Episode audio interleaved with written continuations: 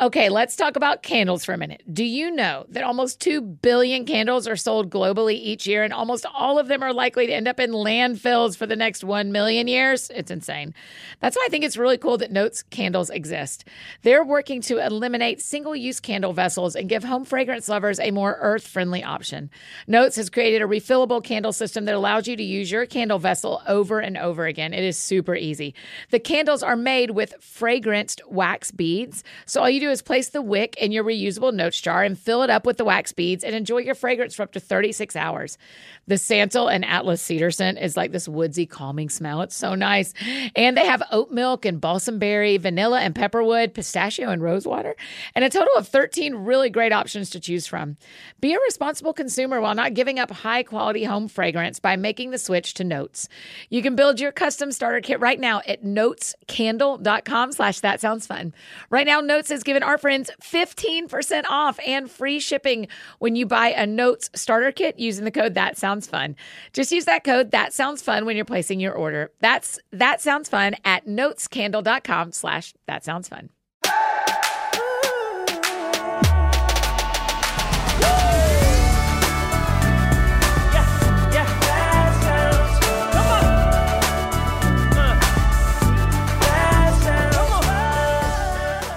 Hi, friends. Welcome to another episode of That Sounds Fun. I'm your host, Annie F. Downs. I'm really happy to be here with you today. This is a special episode where we are sharing a portion of the That Sounds Fun tour live shows from the past spring with you all.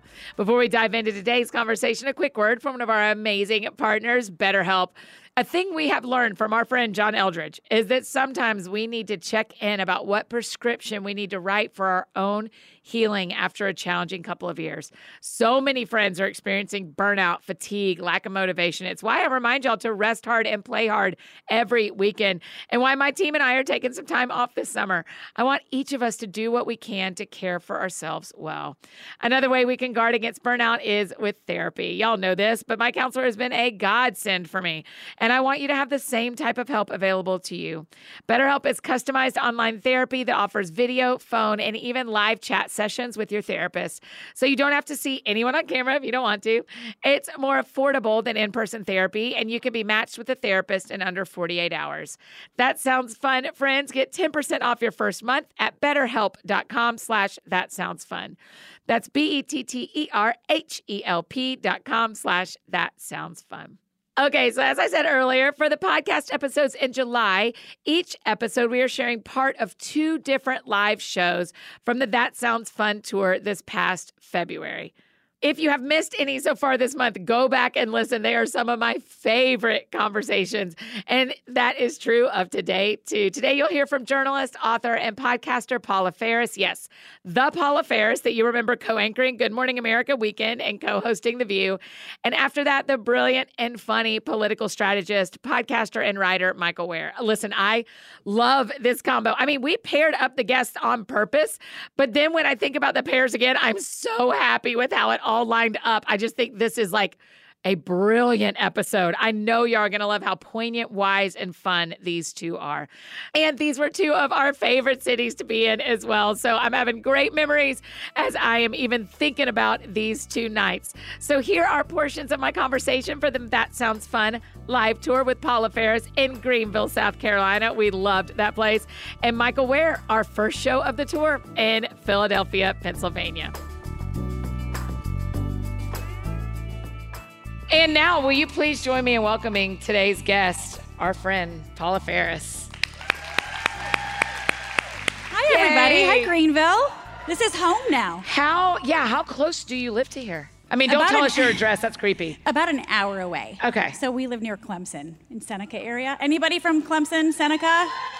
Yes, yes, yes. I'm still a Michigan fan though, but Clemson's a close second. Okay, wow, that was like a lot to give them in a second. Like, yes. So we Michigan, yo. Yes. Did Okay. I? I did. Did I tell you that before No. the, the national championship game? No, we Yeah. should have talked about it. We should I would have enjoyed that Yeah, conversation. that wouldn't have been fun. that would not have been How fun. competitive do you get about football? I'm insanely football, insanely competitive. Are you? Yeah. So I grew up in Jackson, Michigan. Anyone from Michigan? See, we have some Wow, Michiganders. y'all are everywhere. Okay. Um, grew up in Jackson, Michigan, just outside of Ann Arbor. My whole family went to Michigan, so like I have been diehard Michigan Wolverine fan forever. But ended up going to a small college in Ohio, and now we're living in South Carolina. So Okay, will you talk about that process a little? Because maybe the last time people saw you was on The View or on Good Morning America. Correct. And then a pandemic, and now you live here. now I live it's like a Wizard of Oz. You got, stuck, got sucked up in a tornado and dropped in South Carolina. Basically, yeah. Yeah. Now I live in a town of 2,800 people. Oh my gosh. It's great though, but it has been whiplash. So yeah, so I was at ABC, um, worked at Good Morning America and The View. I was there for nine years, and um, my sister ended up moving to the upstate. I love this part of the country. She moved Sorry, here about this is called the Upstate. the upstate. Okay, thanks. Mhm. Yep, the upstate. Why? Because it's upstate. I don't. I mean. Are we in the top of South Carolina? Yeah, it kind of looks Great. like a bird. We're by the head, the beak area. It kinda looks bit- like a bird and it we're by the it- it head. remi- Yes, I know exactly what reminded you me mean. of a bird, No. I'm with you. Yeah, yeah, I Right, know see? exactly what you mean. I don't remember So where I is was it the going with that. upstate, the up, or is it the up and over? Up, Up and, and over. over. It's the bird head. Yes, it's the bird head. Exactly. Why did they just call it the bird head? So, um, I don't know. Why don't we just call it the bird head? Changed it. You did. You and me. Okay, we did. So we ended up visiting when we were living in New York. My sister moved to the upstate, up and over, about eight years ago. And Okay. so my husband and I and our three kids would come down over the summers and visit her. And we're like, where is this place? Where, Hmm. It's so beautiful. And in many ways, it reminded us of Michigan. Yeah. Um, you know, with Lake Michigan, the freshwater lakes in the area. So every summer, we started coming down to the upstate to visit my sister. And my husband's in real estate, so we decided to buy an investment property. It just so happened, and this is God's timing, um, it just so happened that the investment property was ready um, three months before the pandemic hit. And I knew that I was leaving ABC, and um, we needed to get out of New York for a little bit because the world Yeah. shut down. So we came down, you know, to our investment property thinking that we'd be there a couple of weeks, and we never left because we just love it. So kind of blew up our lives a little bit, but Yeah. we're really, really happy. That was a lot to unpack, wasn't it? I'm very interested. okay. We're going to where, do- where are we going to go back? Well, I Yeah. just want to know what you, I mean, I love asking this question. What do you know about God now that you didn't when you were in New York? Oh my gosh. Um, thank God we get what we need and not what we want. Oh, you better say that. I mean, God's, the, the next chapter of our life, we always want to sneak peek at it. That's not how it works, but Yeah. I'm so grateful. I'm grateful for the pain. Okay, so a couple of years ago, and I wrote about it in my book called Out in 2018, you know, at the height of my career, and I just, I, I felt like the, the values that I was professing were clashing with the choices I was making. I needed to pump the brakes. I was so burned out um, at work. And, you know, it's like, what good is it for a man or woman to gain the world but lose their soul in the process? And I really felt like God was saying, pump the brakes. And so I pumped the brakes. I stepped away from anchoring GMA. I stepped away from The View. And I asked ABC, I said, can I just step into this much less prestigious position where I can have balance? You know, that's what a lot of working moms are looking for and parents are looking for. We're looking for balance, right? Yeah. So they were, they were good with it for about a year. And then um, they decided not to resign, resign me. And that was right when the pandemic hit. So when we came down to South Carolina, you know, we were trying to make a lot of decisions. If we stay in New York, you know, I'm probably going to have to get another job in television. And God just didn't put that in my heart. I really wanted Really? to try other things. Yep. And so I, I just thank God we got what we needed and not what we wanted. Nobody really wants to lose their job, especially Right. during the pandemic. Right. And sometimes change is chosen for you. In 2018, when I pumped the brakes, that was my choice. But then when they decided not to renew my contract, that was not my choice. But I think God can teach us so much through pain. And he pushed us on a path that was really hard. And there was a huge ego blow at first. But I'm like, thank you, Jesus, because we, I mean, every day we wake up, and my husband and I are now working from home primarily, and we have balance. You know, Yeah. we were very invested in our children. It's just like we we couldn't have scripted it any more beautifully, honest to God. Yeah. And that was all God. Yeah. So if I tried to script it, I wouldn't have even been able to imagine it looking like this. I think your story is really interesting to pay attention to because you did walk away when you were at the top of the game. Tell me about the morning when you're like, I think I'm actually going to say this out loud. Yeah. Um, well, I wrestled with it a lot, and I honestly don't really feel like it was totally my choice. You know, you talked earlier about joy and sorrow coexisting, Yeah. and I think fear and peace coexist too. Like we can have a peace that we're supposed to do something, but we can still be scared as hell about it. And Right. I just had this peace in my spirit that I needed to pump the brakes, but I was so scared. At the same time, I was Right. scared of what other would pe- people would think of me, that I was a has been, that um, you know I was people would think I was washed up, that I was doing the stupidest thing I could ever do. You know, I had people tell me I was ruining my career, and I, I understood all of that, and I was so freaked out. But the reason why I say I don't really feel like it was my choice is because God really allowed some sequential tragedies to happen in a short period of time Wow. to get my attention. And I think sometimes we can be brave enough and courageous enough to listen to that still small voice. You need to do this even though you're scared. For me, I literally had to get hit over the head. Within seven months, I had a miscarriage with an emergency surgery. I got in a head on car crash. I was literally hit in the head with an object when I was going live right before Good Morning America. What? Right before my live show. It was a fluke accident, just a, a fluke, fluke, fluke thing that happened. But What some- did you do? I said some inappropriate things, but certainly. thank God. I mean, I was hit in the head with an apple about 60 miles an hour. It like blew up. It was Hold- so so some on. kids. Yeah, I know. Was it's Bill Nye there? Why is no, there an apple? The science guy was not there. It was the creepiest morning. I was literally like 10 seconds before I was going on for, for Good Morning America. And all of a sudden, just like, boom. Okay. I didn't know what hit me. Like, we thought maybe we were under attack. Okay. Yeah. But yeah, it was an Apple. The surveillance video, according to the NYPD, said it was going about 60 miles an hour. So it's like taking a, a fastball Yes. right, right here. Yes. And had it hit me in the face, it would have shattered my face. But that caused a concussion. Okay. Yeah. So I was knocked out of work for a little bit. Sorry, where did the apple come from? Um, oh yeah, the, the apple. Okay, sorry. So Don't be the sorry, surveillance surveillance for. video is two high school kids, presumably with backpacks on, on their way to. They were running down the subway steps to the subway. If you've been in New. York, yes, could never find them, but that's okay. I Oh, forgive we will now. We are looking. Actually, I forgive them because they were a part of my journey. You know, and Wow. they're teenage boys, and there's no frontal lobes. And I have two boys, and I understand that.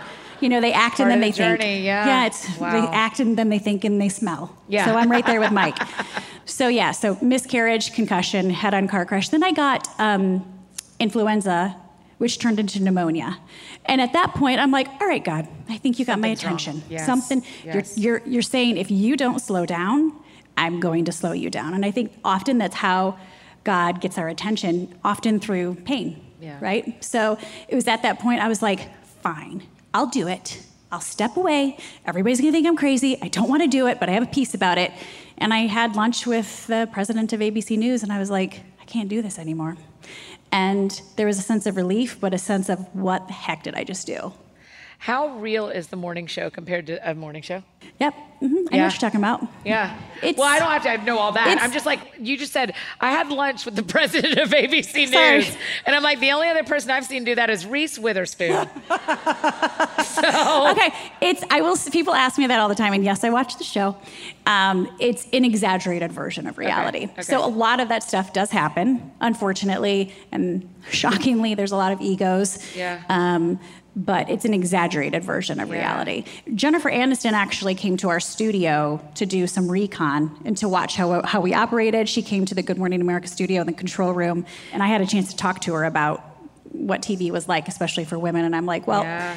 we get judged based on what we wear. Literally, like people don't care what questions we're asking, how smart we are. We're literally reduced to your necklace was twisted. You know, that's those are the types of emails we get as women in media often, unfortunately.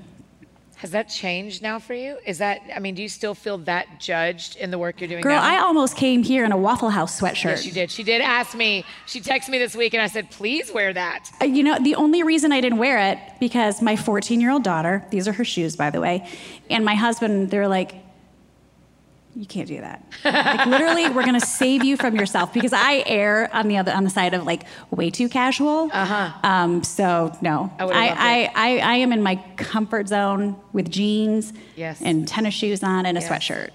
Do you miss New York? No, Okay. Mm-mm. Great. I don't. I mean, it's yeah. fun. I was like, it was a wonderful chapter, and that's the other thing, joy and sorrow, right? I can be expectant about this next chapter and be thankful for that last beautiful chapter that yeah. we experienced as a family and wonderful experiences. Sad how it ended, right? Yeah.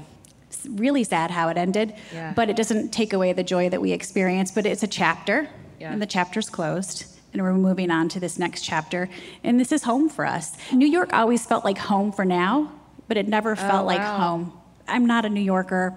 My motto was I like to visit and I love to leave. It's just it's so fun to visit New York, but to actually live there, it's it's, it's it takes a different breed. Really, it's yes. a frenzied pace, and um, unless you're, you know, I have a lot of friends who are native New Yorkers, and that's, you know, they're used to that vibe. Yeah. I grew up with a cornfield in my backyard, so yeah. I, you know, my vibe is a little bit more laid back, but to each his own. Yeah. So people always ask me if I can move anywhere, would I move? And I'm always like, I'd move to New York on Jimmy Fallon's budget. like, I don't want to move on true. my budget. It's I don't true. need nine roommates. No, it's true. But if I could have Jimmy Fallon's budget right. and I could live in a really fancy place in the middle of town and hundred percent people drive me places, yes, I'm very. It would be amazing, wouldn't yes, it? I was telling my friend Jennifer when we first moved to New York, um, we lived in a very small, I would say like one and a half bedroom apartment, the four of us, and I got pregnant with our third. We had no washer dryer, and I'm thinking, I am not about to wash 300 baby blowouts with yes. you know like I, am not going to take that to the laundry it was just it's just a different life right yeah. you, know you, there, you can't park anywhere 16th floor it's a walk up you know like it's just oh it's just different it's it's just with children yes it's different yeah. It, and it it was really exciting for a while and it was like it's a part of our adventure i mean to live in manhattan i look back at it and we have such fond memories and our yeah. kids really had great experiences but this is home now and we are embracing it and we're really loving it and again thank god we got what we needed yeah. and not what we wanted Hey, friends, just interrupting this conversation real quick to share about one of our amazing partners, Prose. Who doesn't want healthy looking hair? Listen, I know I do, and I know my people do here in the office. And my Prose products are for sure helping that happen for me. Prose is the world's most personalized hair care. They take natural ingredients and combine them in innovative ways to give us clean hair care with incredible results. Their formulas offer answers to your individual hair needs, not the same old solutions that target everyone's issues. I use Prose customized shampoo and conditioner and have for over a year. My hair is shinier, fuller, and more manageable than I can ever remember. It's the kind of health y'all notice through the camera on my Insta stories and are so very polite and kind to point out. I took their online hair consultation. We love a quiz, and I answered questions about my hair washing and styling habits, my hair's texture and my goals for it, even where I live, so that they could factor in weather and environmental factors. The consultation analyzes over 80 five personal factors, and then Prose determines a unique blend of ingredients to treat your exact concerns. Then, a few days later, these amazing smelling personalized products show up on my doorstep. You can always tweak your formula using the review and refine feature, which I have done after I got my hair colored a few months ago. You recall this tragedy, drama journey we went on with my hair color, I changed my formula after that. And it has been so, so helpful. As a carbon neutral certified B Corp, Prose is an industry leader in clean and responsible beauty. All their ingredients are sustainably sourced, ethically gathered, and cruelty free. They're also the first custom beauty brand to go carbon neutral. Good for our hair and good for our world. Yes, please. If you're not 100% positive Prose is the best hair care you've had, they will take the products back, no questions asked. Prose Is the healthy hair regimen with your name all over it. Literally, your name is on the bottle. I love mine. It says Annie. So take your free in-depth hair quiz and get 15% off your first order today. Go to prose.com slash that sounds fun. That's P-R-O-S-E dot com slash that sounds fun for your free in-depth hair quiz and 15% off. Prose has given over 1 million consultations with their in-depth hair quiz, and you can be next at P-R-O-S-E dot com slash that that sounds fun. Okay, let me tell you what else you're going to love. This next amazing partner I get to tell you about Catalina Crunch cereal. Okay, so real talk. Cooking is not top of my hashtag TSF best summer ever list or even close. So, Catalina Crunch cereal is here to save the day. No oven involved, but lots of protein, lots of flavor, low carb, and zero sugar. It helps me feel fuller and longer, and it'll do the same for you. It's made with all clean ingredients. Y'all, literally, there's nothing artificial in Catalina Crunch cereal. Here are some numbers in case you're a numbers person 10,000 Catalina Crunch has 10,000 five star ratings. And eight. They have eight amazing flavors for you to choose from honey graham, fruity, maple waffle, mint chocolate, interested, cinnamon toast, dark chocolate, chocolate peanut butter, and chocolate banana. Uh, listen, they're all delicious on their own, but mixing them together is like an extra fun little thing you can try. Like dark chocolate and maple waffle together, okay. Or honey graham and chocolate banana, that is a combo. That is a combo. Get yourself that variety pack and let us know your favorite flavor combo. The only rule is that you cannot blame me if you fall in love with all of them. That is not on me, that's on you and it is delicious and I'll understand. Just go to catalinacrunch.com slash that sounds fun for 15% off your first order plus free shipping. That's catalinacrunch.com slash that sounds fun. And if you're not sure which flavor to start with, try that variety pack and check out their delicious cookies and snack mixes while you're at it. Again, that's catalinacrunch.com slash that sounds fun for 15% off your first order plus free shipping. And remember that the links to all of our sponsors and the transcripts, as soon as they're available, are included in the show notes below. But we'll also email them all to you on Fridays if you sign up for the AFD Week in Review email. That link is in the show notes below. And now back to our conversation with Paula.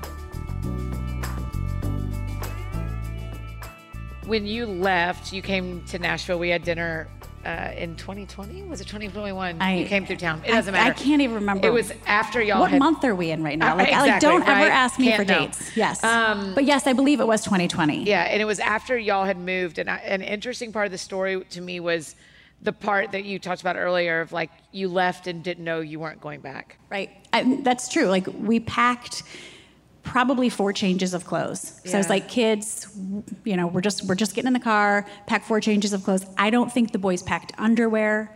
I mean, like we literally were like we're going and coming right back. Yeah. And nobody knew what was happening in March of 2020. Funny story when my husband first went back to New York, I was like, "Can you grab me some clothes because all I have is the four outfits that I brought and whatever Walmart has provided me, Yeah. you know, locally." So I was like, "Bring me back a couple of changes of clothes because he was still working in New York going back and forth. And he brought me and this was summertime by the way. He brought me back leather pants. two wool skirts Oh my gosh. and two bikinis that I don't know why I even have them in my in my drawer anymore. They don't fit. But that's literally what he brought back, and I was like, I, I asked you to be, bring back some clothes, and he's like, Well, you weren't specific. So leather Like, pants in did June. these tell you who Yeah. you think I am? Uh, exactly. I'm confused. I think a lot of us have experienced. I I mean, tragedies are shaped like that, right? Like you don't know the last time you're saying goodbye to somebody. You sometimes don't know the last time you're going to a job or the last time you're going to see a friend or see a family member. How did you process the grief of when you suddenly knew you weren't going back to that life? I think that was the hardest part of it for me was there was no closure. Right. But I also know I'm not the only one that was going through that, right? Um, you know, when I, I I didn't know we weren't going to be going back. I didn't get to pack my house up. I Yeah. didn't get to go back to my house and say goodbye to anything. I'm still to this day searching for things, and John's like, "Don't ask." You asked me. Uh, like I asked him to pack the whole house up by himself. So whatever has landed in South Carolina, I should just be thankful for, right? Wow. poor guy. But I wasn't able to go back to ABC and gather my belongings because of COVID. There was literally no closure, and I think that was I really had I really mourned that. Yeah. Um, I did get a chance to go back to New York over the summer. Or wait, what month are we in? A couple of months ago. Right, Thank yeah. you. I had a chance to go back to New York and just say goodbye to some of my friends because I literally felt like we just disappeared in the middle of the night, Right. and it was really hard. And it's still it's still hard. I think, um, and that can be, uh, you know, when it comes to change, especially when the change might not be your choice. That's just something that you have to reconcile. Again, I can I I choose not to reflect on that. Yes, there's sadness, but there's so much joy. There was so much joy, and there is so much joy still to come. Yeah. So it's a matter of just acknowledging it, Um, it's part of the story. I can't change it. Yeah. I wish I could, but I can't. So I think it's important to hear you say that because I have found myself trying to work through a door that closed and locked behind me without my permission. it's hard. Yeah, it's just hard. And you know, you, I am the type of person I want closure. I'm, Yeah. I, I'm a challenger. I'm like, okay, let's just get everybody at the table. Let's figure it out. We don't all have to agree, but let's at least talk about it. And when the door's just shut behind you and you have no say in the matter, it's really tough. Yes. And I think for me, I had to realize a lot of it was just, I needed it. My ego needed it yeah. right? And it's hard to just let go. It's like it's it's not easy. I I don't think I have let it go. I've just learned to process it, and it's part of it's just part of the story. It's part of the package. It's right? part of the whole deal, It's right? Joy and sorrow. Yes, coexisting. Right. In this world, you will have trouble. Yes. But- and that's, that's the what I thing keep- is when people are expecting to not have trouble, I'm always like, No. I did too. I mean, I, in my, I think I spent more of my 20s disappointed that I was having troubles Yep. than grateful for the days that weren't. Mm, yep. Right? I know. It's like the, it's just that paradigm shift. Where's our perspective? Yes. Our perspective's on the wrong thing. But that is one thing that helped get me through it. And I think, you know, get through this transition with our family and when things just didn't feel fair. I'm like, in this world we will have trouble, but take heart, I've overcome the world. And I just have to remember we were never promised a pain-free, painless life. Yeah. Right? There's trouble. And life's imperfect, but we know who has the final move on the chessboard. Yeah. And that's what we're supposed to take heart in. How have the kids been with the move? They they struggled a little bit at first, but they've really acclimated well. And I think I've had people ask me this, like, "Okay, we're considering a big move. I think that kids, just like you were talking to the woman that came on stage Yeah, about how you can yeah. um, model fun, the same with change. Like they, we had to model behavior, and they're looking for cues from us about how we're adjusting. And if we're miserable, they're going to be miserable. But if we're joyful, I think they feed off of that. One of the greatest things that we did was, and it was hard, was getting them involved in sports. We're a big sports family. Yeah. Getting them involved in sports, getting involved in our church, you know, joining a small group, making sure the kids are in youth group. I actually invited my daughter to come tonight, Yes. but she said she wanted to go to youth group. I love that. I mean, I loved it. I know.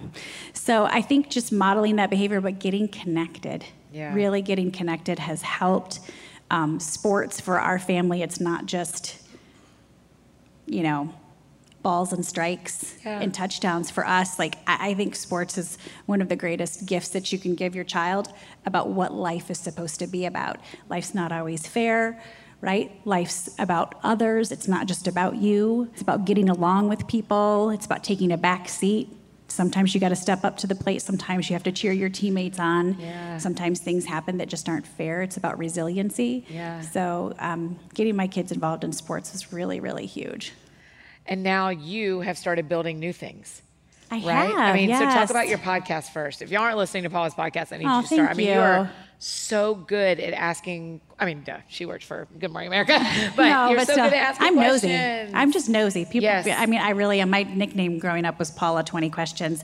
So I did, I did a, a podcast when I was at ABC called Journeys of Faith, and this is why I say peace and fear can coexist. You know, when we first came down to South Carolina and we're here, and we're, we really felt a peace from God saying stay, and we're like, Yeah.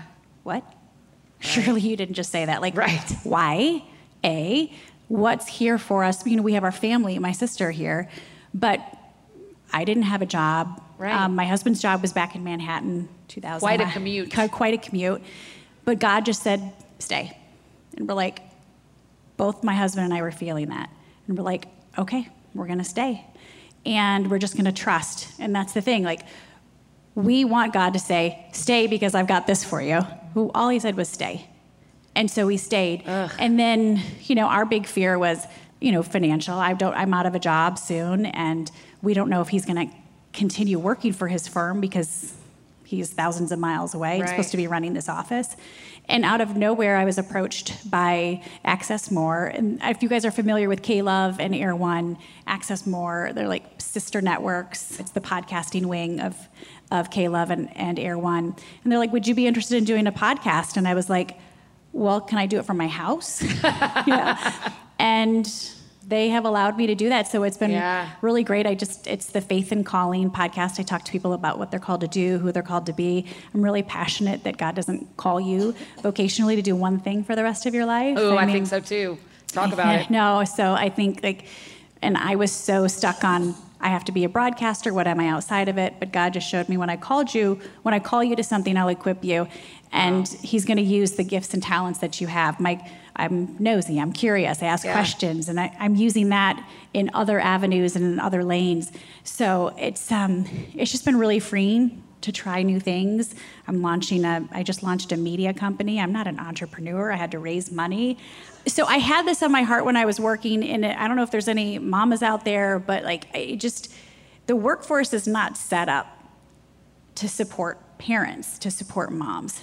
We're so Do we have burnt working moms in the room? Yes. Mm-hmm. Yes. we We're have. just so burnt out. We're juggling a thousand things. We're exhausted, and we never feel like we're nailing it, right? Yeah. So God just put that on my heart while I was at while I was at ABC, and I'm like, I'd really love to just champion the working mama, whether she's working because she has to, because she wants to, whether she was forced out, whether Yeah. she's pumped the brakes for a little bit like me, and I don't know what I am. Am I a stay-at-home mom, independent contractor? What am I in this Yeah. new season? But I really just want to champion that that mother who's struggling to juggle, who's just doesn't feel like she's nailing it. And we want to make sure that the workplace does better by her because I believe with all that's in me that moms are superheroes with superpowers equipped through parenthood. You know, we can get it done in 10 minutes. We are so efficient. We're visionaries. We're empaths. We're incredible leaders. So instead of the workplace treating us like a risk or a liability, you know what? They should try to actually attract and retain us as employees, Yes. right? So that's what I'm really passionate about. My media company, it's called Carry Media. Like yeah. we, Why'd you name it that? C A R R Y. Carry Media. we want to help carry women through these important moments. Ooh. So, yes, C A R R Y, we just launched it. We started with a weekly newsletter that's all about lessening the load for the working mom, cheering her on, giving her something to laugh at too. So, And literally next week is it? This week's email is with Hoda. this week's, Just a yeah. little interview with Hoda, casual. Yeah, so- is that just a phone call you can make? Yeah, you can. Okay. I mean, I will okay, say, y'all like- saw her face. I will Yeah, say- for the No, no, no, audio, no, no. that's a yes. No, but it's like true. Like I have felt so ill-equipped. I'm not a business person and I'm, I'm not an entrepreneur, but God has told me I have a piece about it. He's like, use the gifts I gave you. Wow. I can connect with. I, I have Yes. great connections. And that's the one thing about God is nothing is wasted in his economy. Yes. So you might have a job from 20 years ago. It's all going to come back around, Yes. right? And so nothing, nothing that you do is ever wasted in God's economy. But And you never delete Hoda Kotb's phone number ever. well, actually, I don't have Hoda's number, but I have her best friend's number. That counts. So I can contact Jenna Bush or Savannah Guthrie, and they can get to her. and Oh, I will. okay. And I. And if I don't have Sorry. your number, wait. Her best friend. Do you mean Savannah Guthrie? no. Yes. Okay. Not my best friend, Yeah. but Hoda's best friend. Right. Right. I have her best friend's number. Someone you may have heard of. No. But I. She was on the parade. She sits next to Hoda on the parade. yes. And she's Do you have lovely. Willie Geist's phone number? I She's- like him a lot. I don't. Okay, can you get but it? I can find him for you. Yeah, yeah, I just See, wanna get it. See, that's know the him. thing. I'm so nosy and I'm like incessant, and I will just go after it. God knows that I'm like a bulldog. If you just release me, I'll go get it. Yeah. So that's what I'm doing. The last question we always ask. Because the show is called That Sounds Fun, tell me what sounds fun to you. Just one thing. Uh, no, never. Okay. Um, I was thinking just like some simple things. Any of you play the game Sequence? Yeah. I'm obsessed. Okay. Like seriously, if you and I played it, it'd go down. I get very competitive. I believe you. It sounds so fun to me. Uh-huh. No, my husband and I, because we work from home, um, we had a lunch date at Yeah. the kitchen table, and I was Yeah. like, let's play sequence. And just something simple like that was Yes. so, it was the highlight of my week. Yeah, that's really great. Do y'all keep a bunch of board games at your house? We do. Okay. Are y'all like board a- game people? Um, we have some board Yeah. games that we play more than others. So, yes, we have accumulated probably 40, and I think we probably only play four. Okay, that's But how it se- goes. but sequence, Merry I'm Christmas telling from you- all the grandparents, all the things. Yes. Sequence is I just I my kids play, but my husband and I play. Like Yeah. every, my mom and my 82 year old mom plays, and she beat me and she just she had a stroke nine months ago and she's like these numbers confuse me i'm like well you just kicked my butt so you're doing fine It's Mom. amazing how she's healed.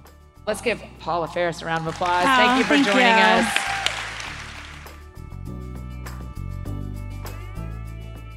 Uh, friend, she's so much fun to spend time with, isn't she? Gosh, I love Paula. I love her. I love her. Well, prepare thyself because so is our next guest. Let's jump into our conversation with Michael Wear. Will you please join me in welcoming our very special guest tonight, my friend Michael Wear? Yay! Hi, hi, hi. Welcome. Can we hug? Are we scared? Hi.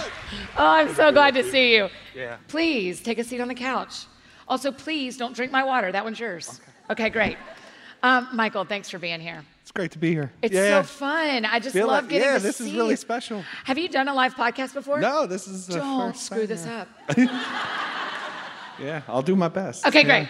Um, will you start for our friends who haven't met you yet? Will you start by just giving a little overview of who you are?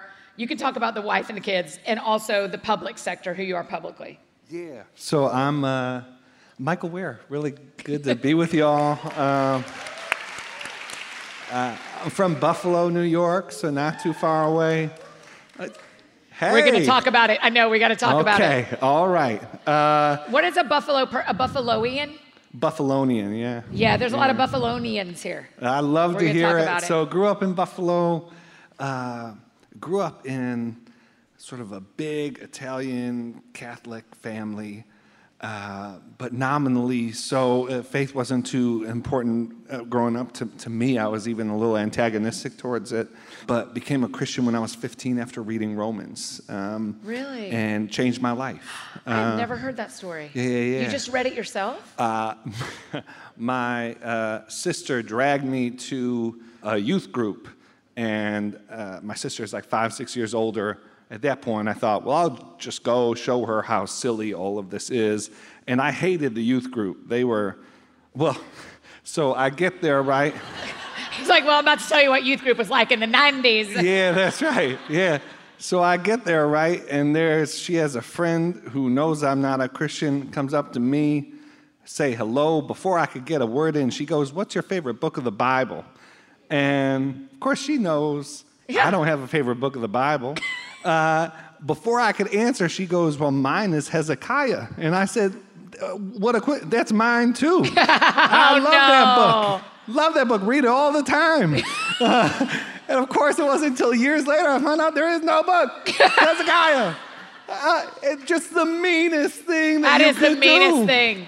And now I'm on Annie Downs' podcast telling the world about What What is her first and last name? Just kidding. No, no, no, no, that's no. right. Yeah.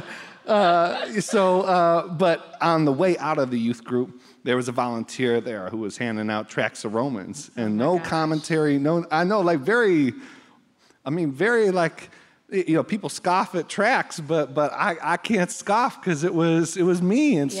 so got Romans and read it, and it, it really changed things for me. For a while, I thought, well, now I need to go to seminary, become a pastor, just want to do the most Christian thing possible. But I was interested in civics before, and uh, thankfully, I had a pastor in my life who said, you know, Michael, if you look around, there are Christians who aren't pastors. Guess what? There are Christians who have other jobs. Yeah, I was like, man, keen observational skills.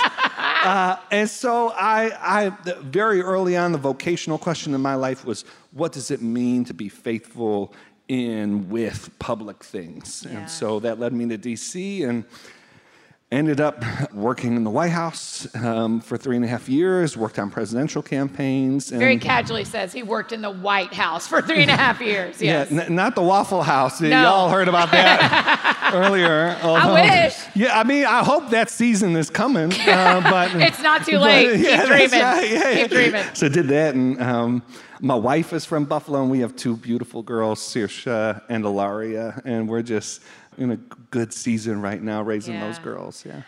How old was it when you and Melissa? How old were you when you and Melissa met? Oh, like 14, 13. right. Was yeah. she a Christian then? Uh, yeah, so she was working in the kids ministry of the church that my sister dragged me to. Uh, Is that and how y'all so, met? No, so we met. Show choir, obviously. Let's go. Oh, obviously. Obviously. Obviously. And so, no, but we went to middle school. We didn't really know each other in middle school, but high school. And then she went to college. She's a year younger. She went to DC for school after. And we, Yeah. we just hit 10 years this summer. Yeah. That is awesome. yeah, crazy. Yeah, yeah. it's amazing. And those girls, They're Michael incredible. Wear, y'all have got to follow him on Instagram. Sure, for the good stuff, but for the girls, I mean, they are. They have his hair. Oh, it's just everywhere. It's adorable. No, no, they're they're my my uh, my three year old is. I mean, they're both joys. My three year old very much has my personality. We just had her first Christmas pageant uh, at preschool, and they're all supposed to be walking up to the stage in a single file line. Going to be a really organized experience. Uh, which is easy for a bunch of three-year-olds. So yeah. Oh, So, well, easy for all of them except for uh, my Saoirse, who breaks out of the line, steps up onto the stairs, turns to the audience, and goes, Ladies and gentlemen, boys and girls, it's our Christmas show. you, And, uh, you are lying to me. Yeah, yeah, yeah. I kind of wanted to do that when I came out. You could have. yeah, yeah. I love that she did that. Oh, Are y'all watching incredible. Encanto? We we haven't. Melissa and I were just talking about maybe introducing that. She likes Luca. She likes Frozen. Yeah. Uh, Daniel Tiger is is her pal right now. Oh yeah, a, a big crowd response to Daniel yeah, Tiger. Yeah, yeah. And you know, Daniel helps her deal with her emotions and Yes. very helpful. Yeah. Yeah. Wow. Okay. I just I'm ready to see her singing along to "We Don't Talk About Bruno." I'm just I feel like I'm born for that. I Yeah, just yeah, need yeah. it. No, it's coming. It's Does coming. she yeah. love Italian food as much as the rest of the family? She does, and my my ten month old baby does. We we uh, I made them pasta just. Home some- makes this pasta, everyone. So, Home makes so, the pasta. So Saoirse is already helping me. She'll do the pasta roller. Only it's you know it's like hard to. So she like grunts as she does it. She's like, and I'm like, baby, you gotta keep it moving, okay? Like this is a process here. Uh, uh, and then my ten month old just pounds it away. She's Really? incredible. Yeah. okay, your favorite thing to cook? What is it? What's the What's the meal? Oh, goodness. You know, I made, I was staying with some friends in California, and I taught their four year old boy to make pasta, and we made cavatelli, which are really nice, and you make it with egg, and, and that's a really good meal. And then my wife likes sausage in the skillet with grapes. The grapes sort of With let out all their juices, and it becomes like a syrup. It's really good. Yeah, yeah. yeah. If Melissa was here, I'd make her come right now and explain to me her eating grapes and sausage. yeah, yeah, yeah. Oh, she she would at length. Yeah, yeah, yeah. She'd she'd love to have that conversation. yeah. Um, that pasta, will you tell me a shape? Some people responded they clearly could have pictured the shape. I can't picture what cavatelli is. It's almost like a gnocchi, only Okay. no. That means it's a little ball, a little square, Yeah, a little pillow. Yeah, so Keep what- doing this with your thumb, Yeah, yeah, indicating yeah. I'm supposed so, to look. So you, so you, uh, so you get like a, you j- just get like a little, um, uh, gosh, what does it look like? And then you just like press it. You just flip it. you just. Just get a little impressive. Yeah, yeah, yeah. You just. It Very looks like Italian a gnocchi. of you. Well yeah, done. Yeah, I respect it. It looks like a pasta, Annie. Yeah. All right. Okay. Annie, it's pasta. Just eat, just eat what I'm serving you. Just Yeah, eat it. that's right. Um, one of our favorite things across these 12 conversations we get to have live is it matters a lot to me that we have good variety because not only are our friends here with us, but everyone, you know, our whole sure. crowd's getting to hear all 12 of them. I want us to talk about what you are most known for publicly, which is political things. Yeah. So we're going to go there. Are y'all ready? Philly's not a bad place for it. So uh, Right. yeah, it's good. Right. That's so that's where I wanted to start is we're in such a historic city that has seen our country. A, a thing that you say often on social media and in, in friendship is like, hey, nothing's new. This is not as bad as whatever the this is, is not as bad as we feel like it is because something like this has happened before. So, for our Philly friends, and for me, will you talk about why does Philadelphia matter? What, how does Philadelphia give us hope for the future? Well, look, so politics has gotten to the point where it, um, the machinery of politics is uh, seeking to place claim over territory that does not belong to it. So politics is about governance. It is very important. Politics is how we govern ourselves in community. Um, and it's important, A, because we all have that responsibility. So, uh, as a citizen, you do not choose to have political responsibility. You already have it. The question is just how you're going to steward it.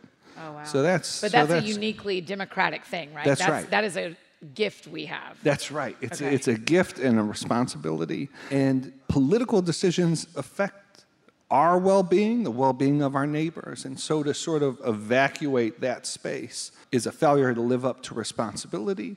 It's also a sign to our neighbors that we don't care uh, what the political system does with them or how it Wow. affects them. And so politics is an essential forum. Notice I didn't say the only, but it's an essential forum for expressing our love of neighbors. What it is not is ultimate. It's not, you are not merely an assembly of political views. We are not saved by our politics and our political positions. Yes. I think I know a lot of people who have uh, maybe bad politics, but have good hearts. And frankly, if I had to choose between the two, I choose the person who helps their neighbor in their midst when they're at the store and someone drops groceries and they help them pick it up than someone who would uh, maybe vote in a way that they think is compassionate and this and that, but don't, doesn't have any t- time for anyone around them, doesn't have any compassion for the people actually in their midst. And so politics is vital.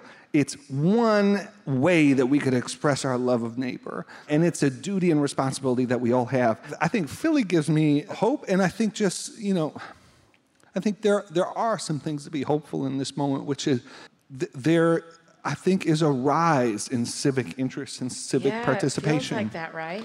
And so I think that can be very good for the system to have a new surge of interest and activity. I think the question now is what we, what we do with it. Right. And I think we're now sort of four or five years into this civic uh, interest surge, and I feel like a lot of us are coming to terms with the fact that there are no quick fixes. Uh, that our problems do not stem from just having this person in office or that person in office. You've heard me say before the state of our politics reflects the state of our souls. Yes. That's the most difficult thing that you could say to folks, which is uh, at its root, yes, there are structural things that we could address. Yes, you could talk about how this piece of legislation would improve things. But uh, at the heart of the problem and the hope of our politics is the kind of people we are and the kind of people we can become. And that's the civic question I'm interested in. Hey friends, just interrupting one more time to tell you about another amazing partner, Nutrafol. Every time I go to get my haircut, I'm all questions for the stylist who does my hair. I'm always checking to be sure she isn't noticing more shedding in my hair than is normal. Do you deal with shedding and thinning hair? If so, you are not alone. 30 m- million women are impacted by weakened or thinning hair. It's so many of us. But the good news is there is a solution you can trust to deliver results. Thousands of women, including me, have taken back control of their hair with Nutrafol. So many of them say it's helping restore not only their hair's health, but also their confidence, and I love that. Nutrafol offers two targeted formulas for women that are clinically shown to improve hair growth and thickness with less shedding through all stages of life. Nutrafol supports healthy hair growth from within by targeting the five root causes of thinning: stress, hormones, environment, nutrition, metabolism. We all deal with all five of those, right? I know. I know. In a clinical study, 86% of women reported improved hair growth after 6 months. More than 1500 top doctors recommended Nutrafol as an effective and high-quality solution for healthier hair. And as the powerful ingredients bring your body back into balance, you can also notice improvements to your overall well-being like more restful sleep and less stress and better skin and nails. Okay, interested. You can grow thicker, healthier hair and support our show by going to Nutrafol.com and entering the promo code TSF to save $15 off your first month subscription. This is their best offer anywhere, you guys, and it's only available to U.S. customers for a limited time. Plus free shipping on every order. So get $15 off at Nutrafol.com. That's spelled N-U-T-R-A-F-O-L dot com, promo code TSF. And one last amazing partner to tell you about while you're growing your hair. Do you need to grow your business too? Let's Let's talk about Indeed. As a small business owner, when someone comes along with an easier way to do something you need to accomplish anyways, what a gift. That is what it's like when you start hiring with Indeed. Indeed is the hiring platform where you can attract, interview, and hire all in one place. Instead of spending hours, you know, the thing you don't have any extra of lying around, instead of spending hours on multiple job sites searching for candidates with the right skills, Indeed's a powerful hiring partner that can help you do it all. Find great talent faster through time saving tools like Indeed Instant Match, assessments, and virtual interviews. Okay, so with Instant Match, over 80 eight zero, you guys. 80% of employers get quality candidates whose resumes on Indeed matches their job description the moment they sponsor a job. That is so incredible. That's according to Indeed data in the US. And this is kind of unheard of, but Indeed puts you in control of what you pay when you sponsor a job. You set your must have job requirements and only pay for the applications that meet them. There's a transparent flat fee per application, and you can pause your job posting whenever you want. When you sponsor an Indeed post, you're four and a half times more likely to get a hire, according to Indeed data worldwide. Join more than 3 million businesses, including ours, worldwide that use Indeed to hire great talent fast. Like I said, Indeed's doing something no other job site has done. And now with Indeed, businesses only pay for quality applications matching the sponsored job description. Visit Indeed.com slash sounds fun to start hiring now. Just go to Indeed.com slash sounds fun. Indeed.com slash sounds fun. Terms and conditions apply. If you need to hire, you need Indeed. And now back to finish up our conversation with my dear friend, Michael Wear. So, one of the things you are really um, a really prolific voice in is where our faith meets our politics. But can I tell you why that stresses me out? not you as a person. You do not stress me out. You're a good friend. I have friends that love Jesus deeply, and we could not disagree more on politics.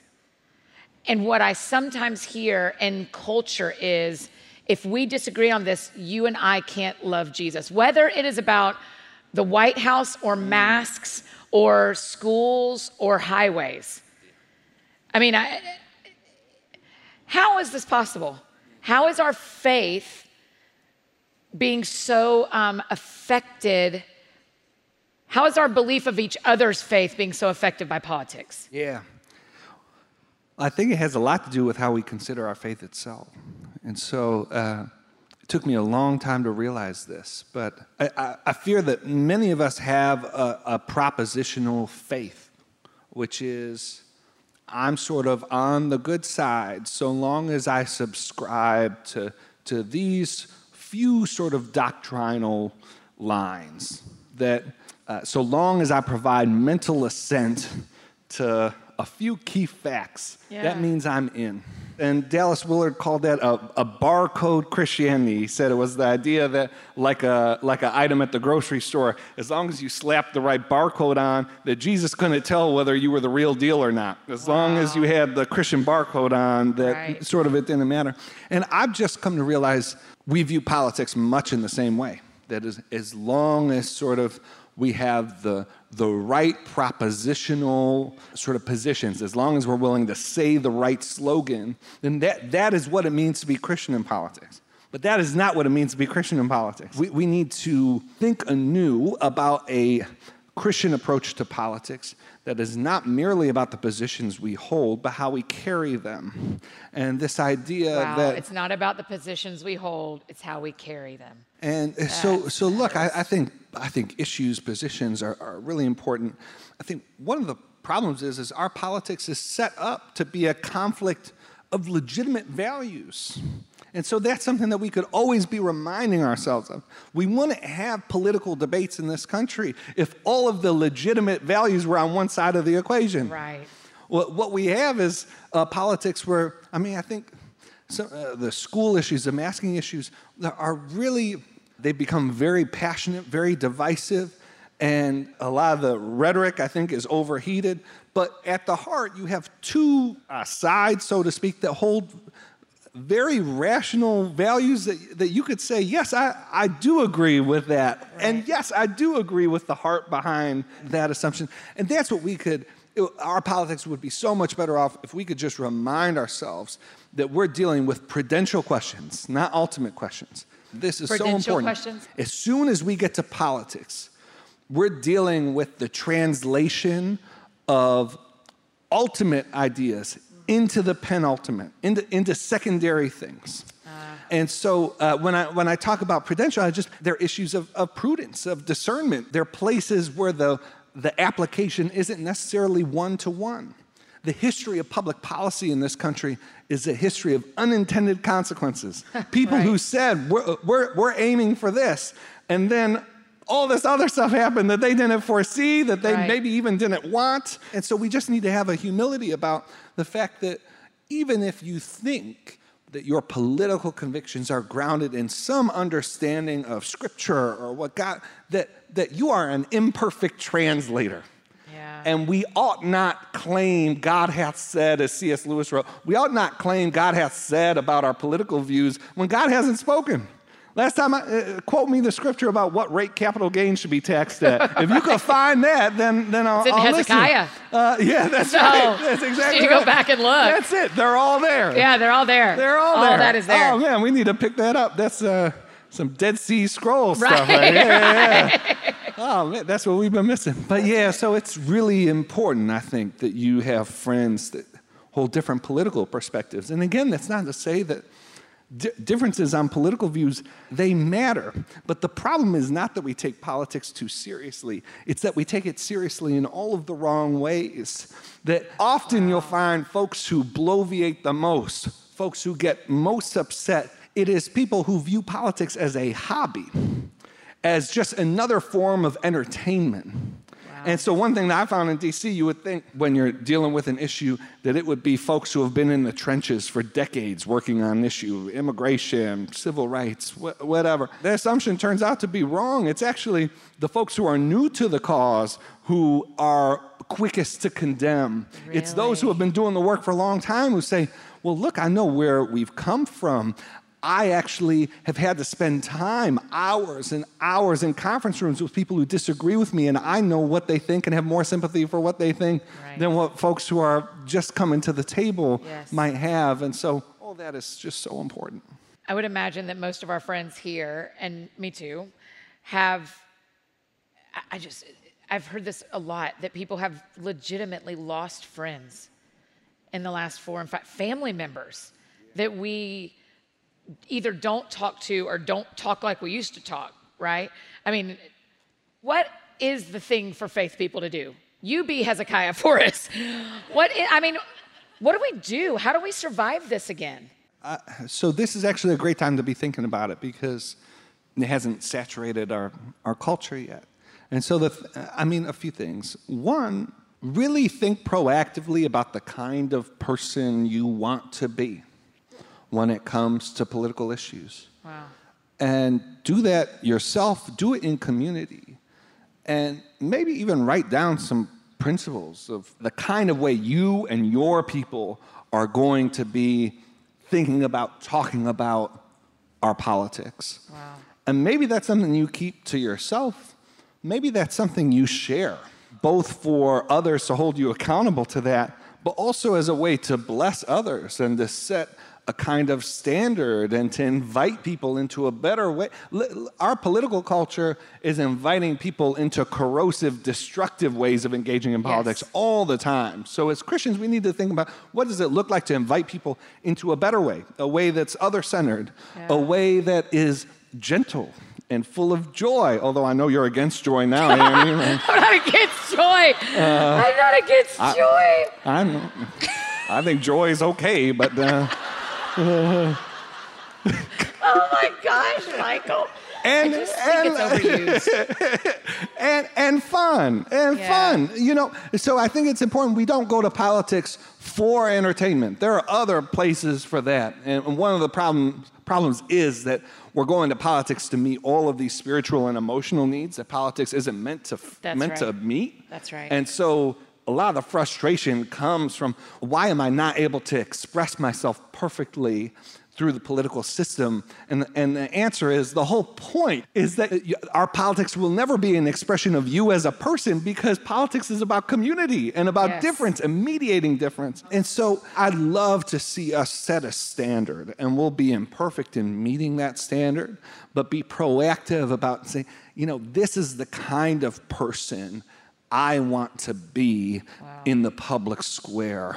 And as I'm, you know, posting on Facebook and as I'm replying to tweets, and if you have the intent to be that kind of person, a lot of the work of becoming that person is already in motion. It will, it will happen. Yeah. So you have a book out called Reclaiming Hope about your time in the White House with Yeah. the Obamas. Yeah, that's right. So this book was really a passion project. I wanted to help people understand what it was like to be a Christian, and there I wasn't the only one, but, but uh, uh, what it was like to be a Christian in government. Wanted to help conservative Christians understand some of the disagreements they had. Uh, with the White House when I was there. Also, wanted to help folks who thought that conservative Christians didn't have anything really to complain about understand why some of the complaints were rational and, and needed to be engaged with seriously. So that book is is near and dear to my to my heart, and um, and, uh, and and and so so yeah, that's a key. There is no one I like learning from more than Michael Wear because I trust how he feels about Jesus. And so that part makes, even if we don't agree on other stuff, I don't know what that pasta is. We don't agree on everything. well, we got to fix that. I Um, we mean, gotta fix that for can't- sure. You can continue thinking what you want to think about politics, but we got we, we got to make Cavatelli together at some point. right? That's exactly right. The question we always ask, because the show is called That Sounds Fun, tell me what sounds fun to you. Oh goodness! So I mean, making Cavatelli with Yeah. you sounds like fun. Interested. We still haven't done the water park together. Oh, last time, first time he was on the podcast, he said his favorite thing was to go to a water park. And I was like, really?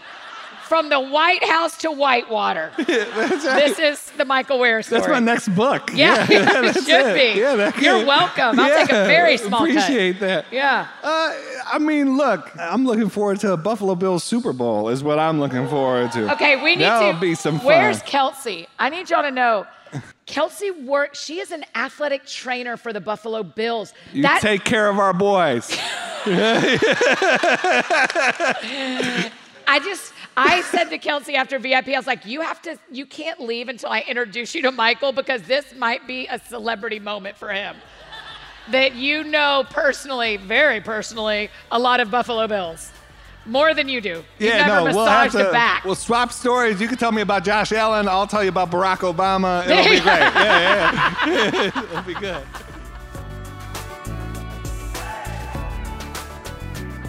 Oh, you guys, aren't they just the best? Uh, I love them. Oh, I just love them both so much.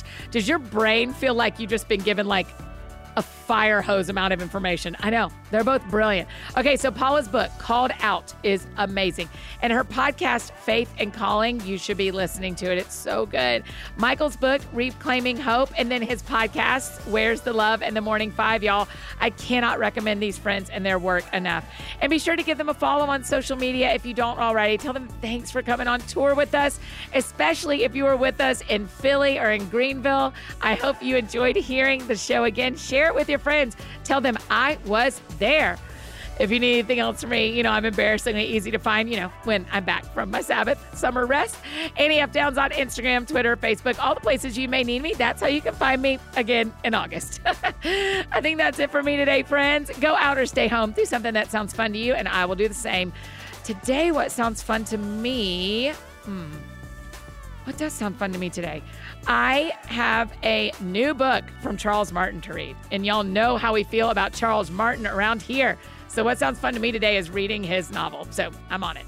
Y'all have a great weekend. Rest hard and play hard. And we'll see you back here on Monday with another That Sounds Fun live tour show featuring, oh gosh, y'all, this is such an awesome pairing.